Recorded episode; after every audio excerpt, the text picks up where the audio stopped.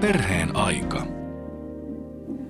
Halusimme saada toisen lapsen, koska minulle oli itsestään selvää, että esikoisemme saa suuren lahjan pikkusisaruksen myötä.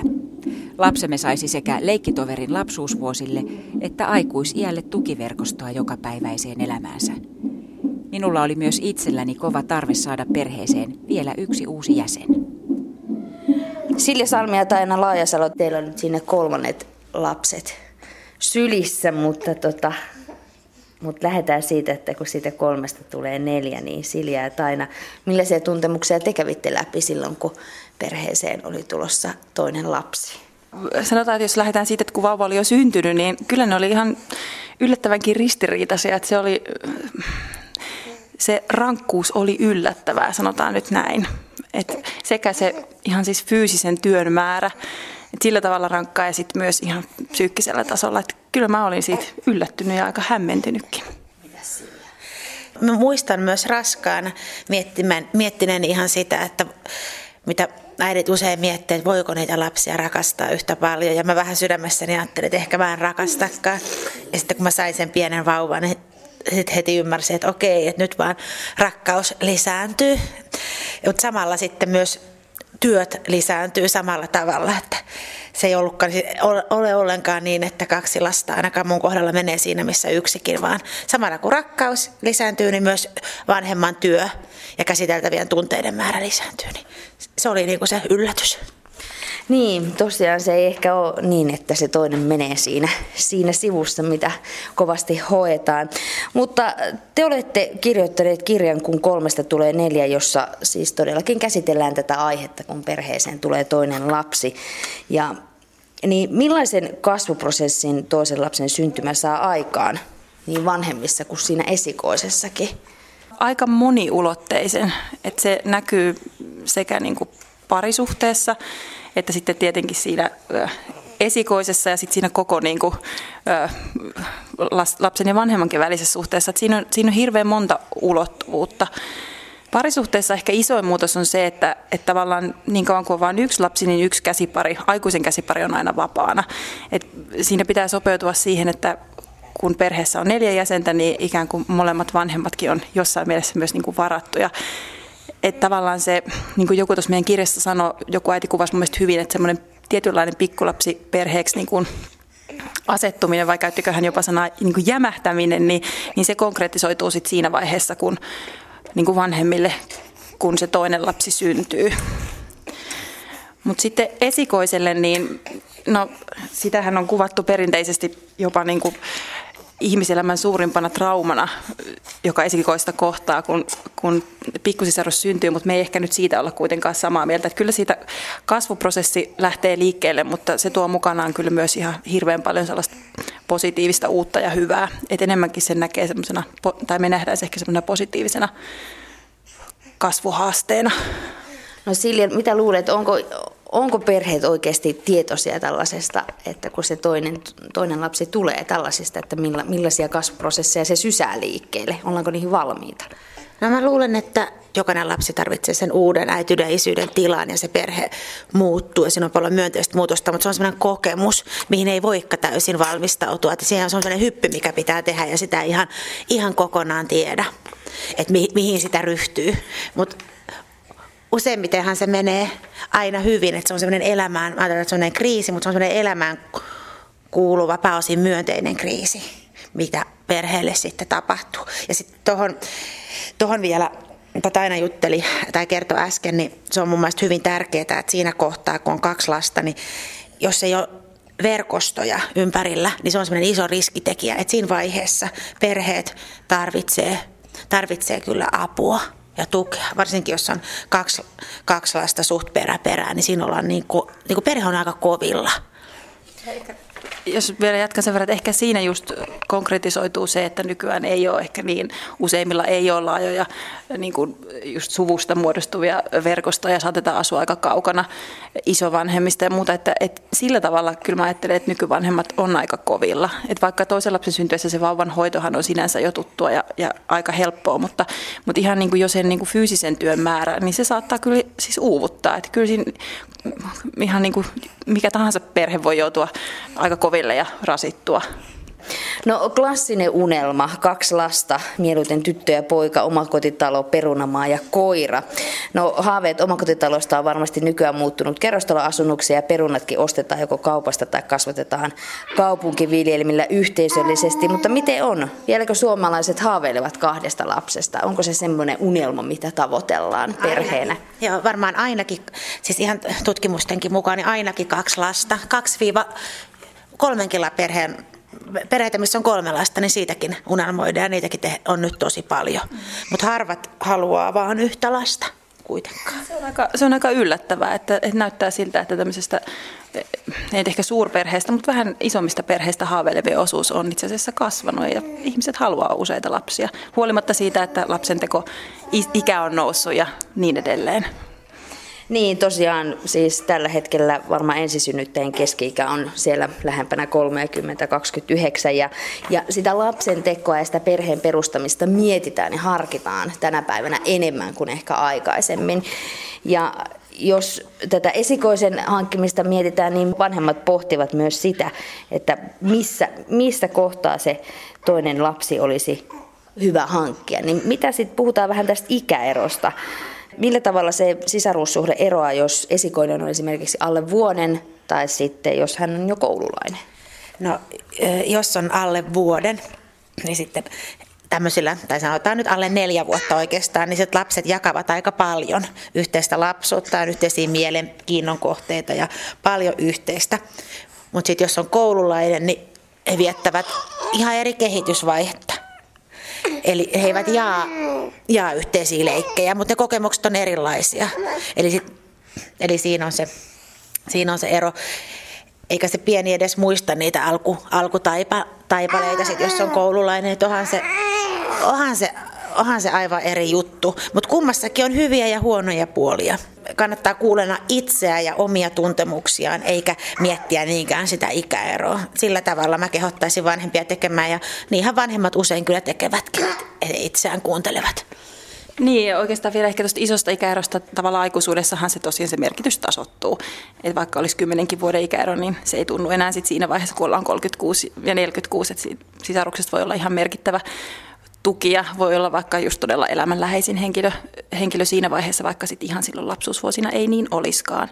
Mutta sitten pienessä ikäerässä on tietysti just sit se, että, että se vaippavaihe ja ne yövalvomiset osuu sitten niin kuin aika lähekkäin ja, ja siinäkin on tietyt hyvät puolet, että sen on ehkä ehtinyt jo aika lailla sit unohtaa, jos, jos tota, siinä on ehtinyt vierähtää niistä ajoista useampi vuosi ja se voi sitten tosiaan vähän yllättää ja olla aika rankkaakin.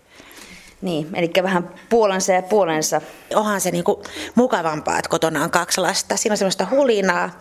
Ja sitten parhaimmillaan lapset on ihania, kun he leikkivät yhdessä ja miten, niin kuin, miten paljon he rakastavat toisiaan. Ja sitten toisaalta niin kuin, raivoisasti saattavat myös hetkittäin vihata toisiaan ja harjoitella sitä jakamista ja muuta. Niin mun mielestä se on, se on ihanaa, mistä varmaan myös vanhemmat tosi paljon nauttia siitä saakin saakin paljon, kun sisarukset parhaimmillaan pitävät, pitävät yhtä. Et siinä on sitä, sitä hyvää, mitä varmaan monet vanhemmat haluaa, kun ne suhteellisen pian monet haluaa kuitenkin, jos vaan saavat, niin toisen lapsen.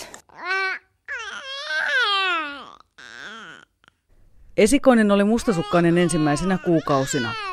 Se oli toki ymmärrettävääkin, mutta samalla tunsin suurta suojelun halua vauvaa kohtaan ja oli varmasti joskus liiankin jyrkkä mustasukkaisuustilanteissa.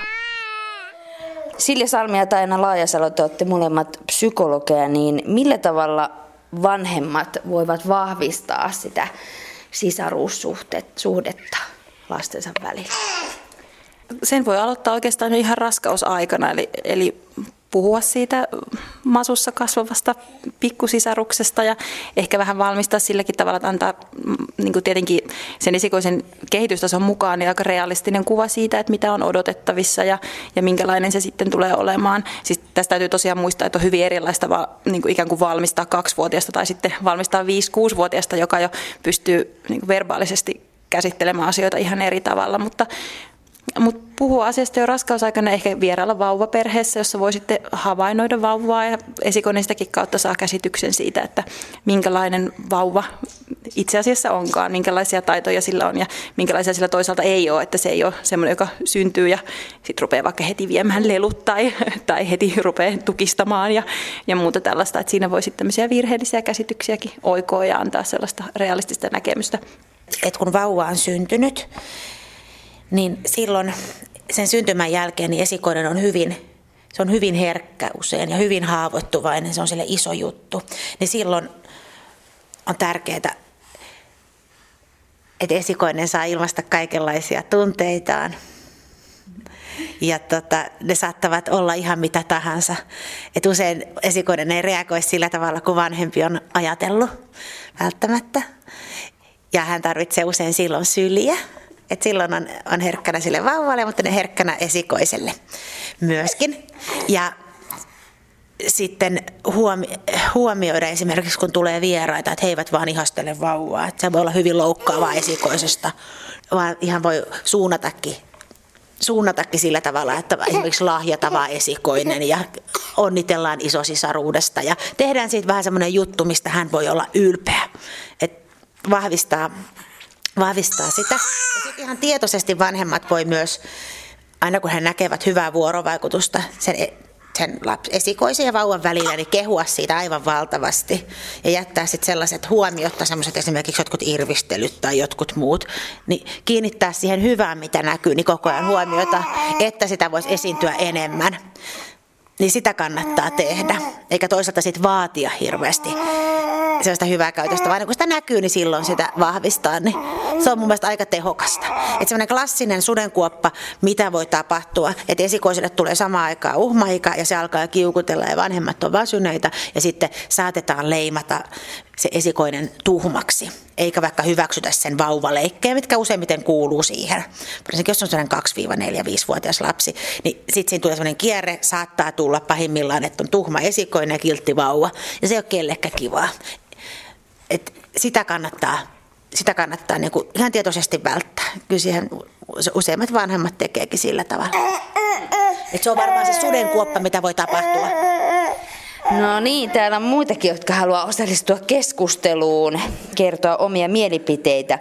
No mutta mitä sitten siinä vaiheessa, on, onko se hyödyllistä vai haitallista, tästä ollaan ystävien kanssa puhuttu, onko se hyödyllistä vai haitallista sekä äidin että isän tehdä niin esikoisen kuin se kuopuksenkin kanssa välille jotain niin kuin ihan kahdestaan?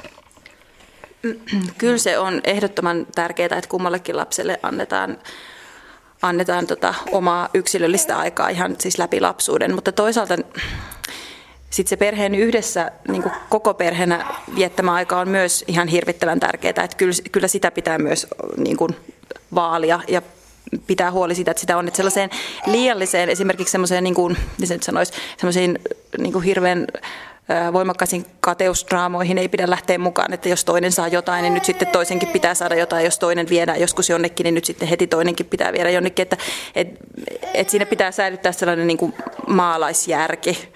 Et, joo, mutta tuohon kysymykseen palatakseni, niin kyllä ehdottomasti, siis kyllä yksilöllistä aikaa kummallekin lapselle pitää tietenkin antaa. Mutta samanaikaisesti myös se vahvistaa sitä perheyksikköä, kun ollaan kaikki yhdessä ja on niitä omia perheen rutiineita ja, ja niin kuin se arki rullaa semmoisen turvallisen rytmin kautta, johon kuuluu sitten vaikka just perheen yhteiset saunahetket ja muut. Että, että kyllä se perheen yhteinen aika on kyllä, mä sanoisin, että ihan yhtä tärkeää. Ja sitten välillähän tietenkin kun se toinen lapsi syntyy, niin isä ottaa vahvemman rooli, rooli esikoisen kanssa. Niin kuinka tärkeä sen isän on nyt sitten sen jälkeen, kun se lapsi tai se toinen lapsi vähän kasvaa, niin myös olla vahvasti sen toisen lapsen kanssa, että hänestä ei niin tuu sellainen, että saat iskä ja saat äitin lapsi. Joo, ihan totta. Että siinä saattaa helposti käydä niin, että aluksi kun vauva syntyy, niin sitten esikoisesta tulee vahvasti isän tyttö tai isän poika ja ne tekee paljon kaikkea. Ja sitten usein saattaa olla, että äiti on ollut vähän enemmän siinä läsnä ja oho, kun sä oot puhelimessa vähän on saattanut kontrolloidakin, niin se olisi ihanaa, että äiti sitten pystyisi vähän hellittämään ja antaa sen isän sählätä ihan omiaan, niin ns. Ja sitten kun se lapsi kasvaa, niin se luonnollisesti tapahtuu, mutta mun mielestä taas semmoinen on hirveän keinotekosta, että, että isän, niin kuin, että sit myöhemmin, että sittenhän se vauva, se vauva-aika kestää hetkensä ja, ja sitten tota, sitten on sen aika, sitten on sen aika, että sen isän ja vauvankin suhde Lähenee. Luukaksella on nyt tosi paljon asiaa. Sä tiedät, että tulee, niin sen kannattaa puhua. No joo, mutta näin, että totta kai, että ei semmoinen ole kiva, jos toinen on äiti ja toinen on isä. Jossain perheessä käy niin, mutta sitäkin voi varmaan tietoisesti koittaa välttää. Ja, ja niin kuin, tavallaan ehkä se, että, että nykyään vanhemmat on hirveän tiedostavia ja, ja niin kuin säkin sanot, että olette puhunut ystävien kanssa siitä, tai näistä asioista paljon, niin toikin on ehkä sellainen asia, mitä, mitä helposti niin kuin aletaan liikaa pelkäämään. Et just niin kuin Silja sanoi, niin nämä asiat ja muutokset, mitä silloin tapahtuu, kun toinen lapsi syntyy, niin ne kyllä tasottuu. Et silloin esimerkiksi, kun oikein kamppailee sen esikoisen mustasukkaisuuden kanssa, niin jotenkin aina muistaa se, että, että nämä tilanteet niin kuin muuttuu. Ja sekin, että, että se isä ehkä on enemmän niin sanotusti sen esikoisen se niin kuin tärkein hahmo jonkun aikaa, niin, niin se kuuluu siihen vaiheeseen ja se auttaa esikoista sopeutumaan ja auttaa, auttaa äitiäkin hirveästi. Mutta sitten ne, ne tilanteet muuttuu ja, ja tasottuu ajan kanssa. Et aika monet asiat ja muutokset on kuitenkin ohimeneviä. Ensimmäisenä viikkoina olin surullinen ja itkinkin, kun tajusin, kuinka hankalaa tämä on esikoiselle. Olin keskittynyt häneen täysin ja tyttö oli niin pieni. Mutta toisaalta nyt myöhemmin huomaan, että kahden lapsen äitiys on tehnyt minulle hyvää, sillä enää en voi olla perfektionisti äitinä, aika ei riitä. Silja Salmi ja Taina Laajasalo, äitiydestä on viime aikoina puhuttu paljon, niin kuin isyydestäkin ja, ja syyllisyydestä ja kaikesta tästä, mitä vanhemmat kokevat, niin millä tavalla äidin tulisi oikeasti valmistautua siihen toisen lapsen tulemiseen, koska kuitenkin odottaessaan hän ei välttämättä enää voi esiko, esikoisen kanssa leikkiä samalla tavalla raskauden aikana. Ja sitten kun se toinen lapsi syntyy, niin se myös vaatii siltä äidiltä aika paljon aikaa.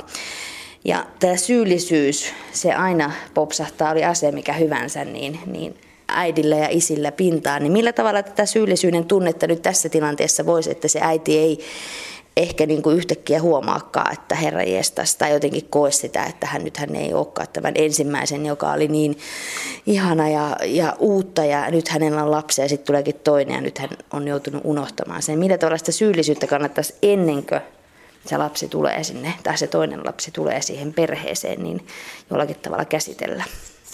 No, toi on ehkä se yksi tärkeimmistä kysymyksistä, miksi me tämä kirja kirjoitettiin.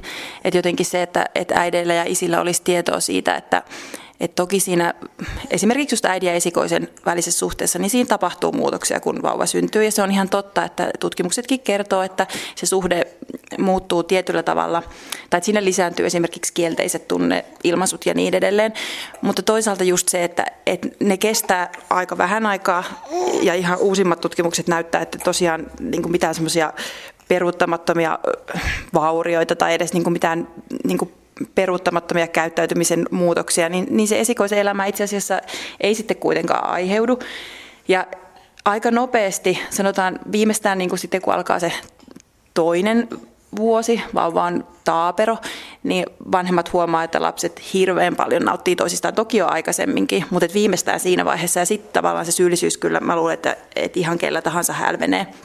Et silloin näkee sen, että miten hirveän hirveän paljon lapset nauttii toisistaan, miten hirveän paljon ne oppii toisiltaan ja miten hirveän paljon he niin saa siitä sisarussuhteesta. Et, et mä luulen, että se syyllisyysongelma on just isoin silloin, kun se vauva syntyy ja huomaa ne muutokset siinä, siinä suhteessa esikoiseen, mutta että ne on, ne on ohimeneviä ja ne kuuluu asiaan. Et ehkä se on se asia mitä me, tai tieto, mitä me haluttaisiin välittää. Mm. Eli niin kuin tässä olette jo, jo moneen kertaan todenneet, Silja ja Taina Laajasalo, että se toinen lapsi muuttaa sitä vanhemmuutta ja se muuttaa myös sitä perhettä ja sitä perheelämää ja arkeekin. Ja varmaan se yksi, yksi perinteinen ja klassinen on se, että sen ensimmäisen lapsen kanssa pyritään täydellisyyteen, ollaan äärimmäisen varovaisia, ollaan niin kuin jopa välillä hysteerisiäkin. Sitten kun se toinen lapsi tulee, niin sitten tuntuu, että, että hei, että nyt tämä meneekin jo vähän niin kuin rutiinilla. Niin mi, mi, millä tavalla sitten jaetaan sitä huomiota niiden lapsen välillä, kun tavallaan se esikoinen, jostain ollaan oltu kauhean huolissa ja kauhean nyt sen pitää olla täydellistä, niin sitten jos siellä onkin siellä perheessä, niin kumman luokse sitten riennetään, kun se nälkäinen vauva huutaa toinen lapsi tai sitten tämä turhautunut esikoinen? No se on, ollut, se on varmaan se isoin asia, mikä aiheuttaa siinä arjessa sitä jatkuvaa ristipainetta, kun on kaksi lasta, varsinkin jos ne on sanotaan kahden, kolmen vuoden ikäerolla, että et kumman luokse menee. Mutta kyllä se, niin se selkäytimestä se tulee se, että et, et vauva, vauva ei voi odottaa.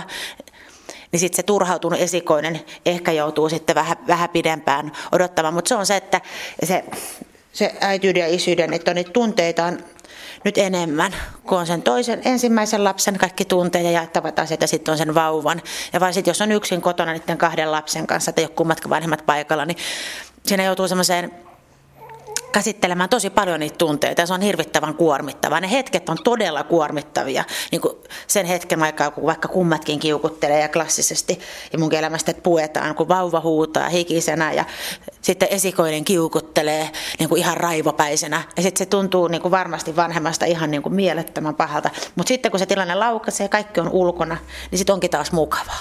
Ja se just kuvaa sitä pikkulapsiperhettä, että se on, se on hektistä hektistä ja tilanteet, ja ne vaihtelee. Ja sitten ja, ja tuommoiset hetket on valtavan rankkaa. Silloin, silloin saattaa justiinsa helposti mennäkin sitten verrattuna aikaisemmin, niin monet vanhemmat, se esikoisen uhmakin saattaa just silloin tulla, niin ensimmäistä kertaa vaikka huutavat lapselle ja kokea sitten taas siitä hirvittävää syyllisyyttä. Että näinhän mun ei pitänyt koskaan toimia, että mä pää punaisena huudan, että mun pitää olla aina rauhallinen. Mutta mä luulen, että kaikille vanhemmille tulee tällaisia kohtia ja ns. sellaisia, sellaisia ylilyöntejä, että huutaa, huutaa ja muuta. Ja, ja sitten niitä on hyvä jakaa puolison kanssa ja ystävän kanssa ja sitten vaikka pyytää jälkeenpäin anteeksi, että hei anteeksi, että äiti oli kanssa tosi väsynyt ja opettaa sitäkin, että, että äitikin joskus suuttuu ja menettää maltia, se ei maailmaa kaada vaan elämä jatkuu. Hmm. Niin, mä mietin sitä, että, että ainakin itsellä oli ehkä sellainen jotenkin huoli just siitä, että, että kasvaako se toinen lapsi jollain tavalla kierroon, koska oli siis sellaisia tilanteita, että nimenomaan teki niitä tilannearvioita, että kumpi nyt tarvii huomiota enemmän, että onko se toi uhmaava esikoinen, joka kenties on vielä menossa tekemään jotain potentiaalisesti vaarallista, vai sitten se vauva, joka itkee nälkäänsä siinä, siinä sitterissä. Ja, ja tota, jotenkin sitä miettiä, että, että hyvänen aika, että eihän tämä esikoinen mitään tällaista joutunut kokea vauva-aikana. Ja sitten ehkä jo niin kuin ammatinkin puolesta niin mietti hirveästi sitä, että minkälainen kiintymyssuhde tässä nyt muodostuu ja minkälaisia traumoja tälle kuopukselle tulee, mutta, mutta itse asiassa näyttää siltä, että vaikka ne vauvat joutuu vähän odottaa ja ehkä niin kuin joutuvat itkemäänkin tietyssä mielessä vähän enemmän kuin ne esikoiset, niin, niin ihan, ihan suhteellisen tasapainoisia niistä silti voi kasvaa, että, että sitä niin kuin, jos mahdollista, ei kannata liikaa stressata. Niin, si- siinä varmaan on... Jos se on sitä rennompaa vanhemmuutta, eli varmempaa vanhemmuutta, että kun äitiä ja isä ei niin paljon ahdista, esimerkiksi vauvan itku, vaan ne on rauhallisempia, niin siinähän mielessä ne saa niinku parempaa usein niin kuin sillä tavalla parempaa, erilaista, varmempaa vanhemmuutta. Mm. Että aina ei olla niin inno, ehkä innostuneita jokaisesta pään nostamisesta sen eteenpäin, mutta sitten otetaan rennosti ja osataan ehkä nauttia enemmän, niin mä uskon, että aika tasan sitten kuitenkin menee. Mm. Että luonto on sillä tavalla järjestänyt, että, että perheeseen pystyy syntymään enemmän kuin yksi lapsi kuitenkin.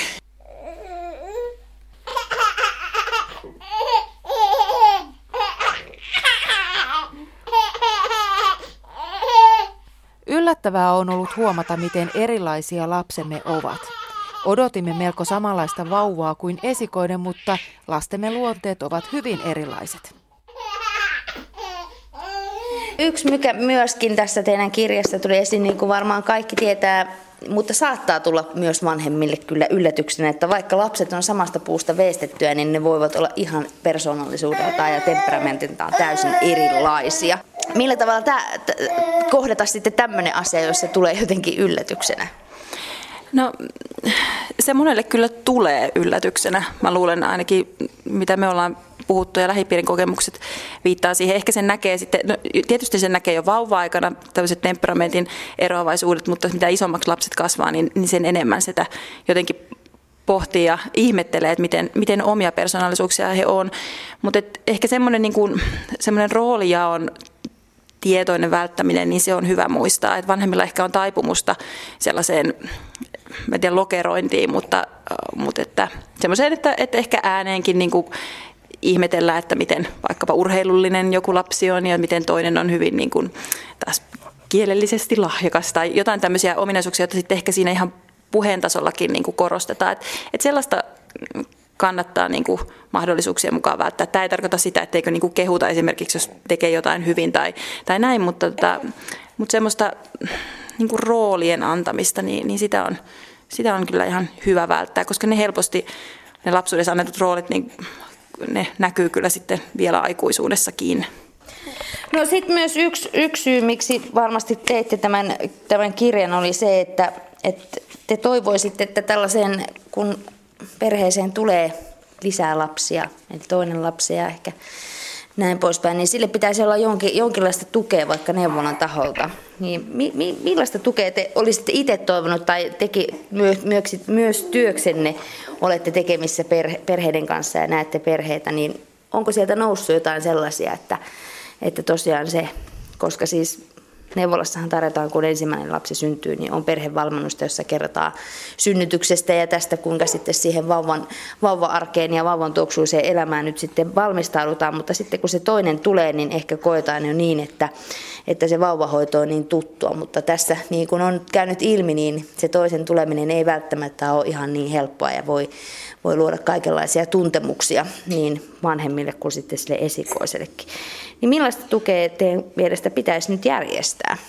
Mulla ainakin tuli mieleen, että jonkunlainen tämmöinen niin kuin, vaikka yksikin perhevalmennus kerta näille perheille, joihin toinen lapsi tulee, niin, niin saattaisi olla ihan, ihan tarpeen. Toki nämä on aina resurssikysymyksiä, mutta että kyllä, kyllä siihen voisi, voisi mun mielestä pikkasen satsata. Näitä käyntejä ylipäätään neuvolassa on, on vähemmän silloin, kun toista lasta odotetaan, mikä ainakin itselleni tuli sitten jotenkin vähän, vähän yllätyksenä, että, että mä ainakin koin jotenkin, että eikö tästä toisesta raskaudesta olla niin kiinnostuneita kuin siitä ensimmäisestä. Että jonkunlaista perhevalmennusta ja se, mitä mä oon paljon pohtinut, niin tavallaan just se niin ohjaaminen sen alueen niin palveluiden piiriin. Että tavallaan voitaisiin puhua siitä, että, että hetkittäin varmaan on rankkaa ja että, että onko alueella esimerkiksi avoimia mm, tai jotain perhekerhoja, joihin voi mennä, tai onko puistotätiä, joka voi antaa sitten vaikka tilapäistä hoitoapua. Että et et mitä palveluita tavallaan on saatavilla, jotka sit voi siinä arjessa helpottaa. Et siitä voisi puhua jo ihan raskausaikana tai sitten viimeistään silloin, kun se vauva on pieni. Ja jos huomaa esimerkiksi terveydenhoitaja, että äiti alkaa olla aika, aika uupunut. Ja sitten myös se, mitä on paljon miettinyt, niin kyllä niin kuin tai mitä on paljon puhuttu yleisestikin keskustelussa, että kyllä kotipalveluita pitäisi olla saatavilla matalammalla kynnyksellä, että nykyään tai kotipalvelut on pitkälti ajettu alas ja ne on ehkä sit, ne mitä on olemassa, niin ne resurssit on varattu lastensuojelu, lastensuojelun tarpeessa oleville perheille, mutta että nimenomaan tämä ehkä toisen lapsen syntymä, miksei ensimmäisenkin tai, tai myöhemminkin, mutta ehkä tämä on yksi sellainen piste, missä, missä niin kuin uuvahtaminen tai rasittuneisuus on niin kuin riski. Ja ihan kaikille perheille, ei vaan korkean riskin syrjäytymisvaarassa oleville perheille, niin, niin voisi olla kyllä näitä kotipalveluita saatavilla. Et ennenhän niitä on ollut paljon enemmän kuin nykyään. Mä olin tuolla, tai me ollaan vähän kokeeksi nyt mietitty ja koulutetaankin näitä perhevalmennuksia. Mä olin Salon seurakunta järjesti perhevalmennuksen. Se oli semmoinen ihan yksi kerta vaan missä oli lastenhoito järjestetty, mutta sitten oli myös niitä pikkusia mukana. Ja sitten käytiin näitä kirjan teemoja, mustasukkaisuudetta, parisuudetta, arkea läpi yhdessä kysymysten kautta. Ja vanhemmat oli valtavan tyytyväisiä, koska he sanoivat, että he ovat yksinään pyörittäneet näitä kysymyksiä, mutta sitten oli tosi mukavaa jakaa niitä yhdessä ja sitten toisaalta kuulla vähän tutkimustietoa ja kuulla miten yleensä ja saada vähän neuvoja, niin he tykkäsivät, että se on hyvä, että se on hyvä asia ja varmasti tarpeen. Ja siellä oli isät, isät oli mukana ja se oli tosi hyvä. Ja samoin mä ajattelin, että, että, että mitä voisi ehkä miettiä, että, että neuvolaan voisi ehkä miettiä, että jos ottaisi esimerkiksi, pyytäisi jollekin käynnillä aina esikoisen mukaan, ja sitten neuvolasta olisi vähän mallintaa, että miten esikoisen kanssa voidaan yhdessä ihastella vauvaa ja, ja katsoa, että miten se tukea senkin suhteen kehit, kehittymistä niin kuin neuvolasta päin ja tuoda sitä esiin, että se on tärkeää, sitä kannattaa vaalia.